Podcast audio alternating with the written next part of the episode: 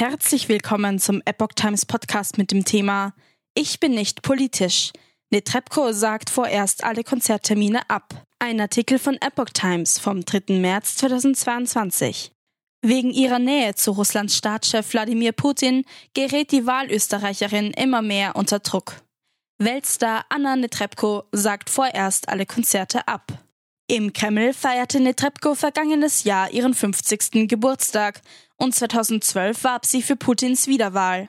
Das fällt nun auf die Operndiva zurück. Aufgrund ihrer angeblich fehlenden ausreichenden Distanzierung im Ukraine-Konflikt kündigte die Bayerische Staatsoper die bestehenden Arrangements der 50-jährigen Sopranistin. In einem Tweet von Leiter des Hauses Sergei Dorny heißt es am 1. März, für die Bayerische Staatsoper sind der Respekt voreinander und der Dialog miteinander absolut essentiell für ein friedvolles und humanitäres Zusammenleben. Netrebko sagt bis auf weiteres alle Konzerte ab. Seit 20 Jahren wird die weltweit gefeierte Sopranistin auf den großen Konzertbühnen bejubelt. Jetzt sagt sie alle Konzerte der nächsten Monate ab. Nach reiflicher Überlegung habe ich die äußerst schwierige Entscheidung getroffen, mich bis auf weiteres aus dem Konzertleben zurückzuziehen. Es ist nicht die richtige Zeit für mich aufzutreten und zu musizieren.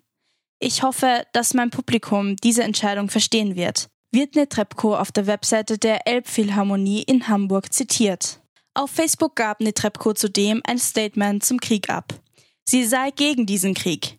Ich bin eine Russin und liebe mein Land, aber ich habe auch viele Freunde in der Ukraine und das Leid und der Schmerz brechen mir das Herz.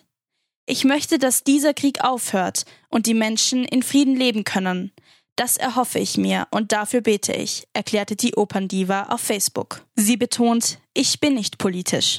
Sie sei aber dagegen, Künstler oder irgendeine öffentliche Person zu zwingen, ihre politischen Ansichten öffentlich zu machen und ihr Vaterland zu beschimpfen.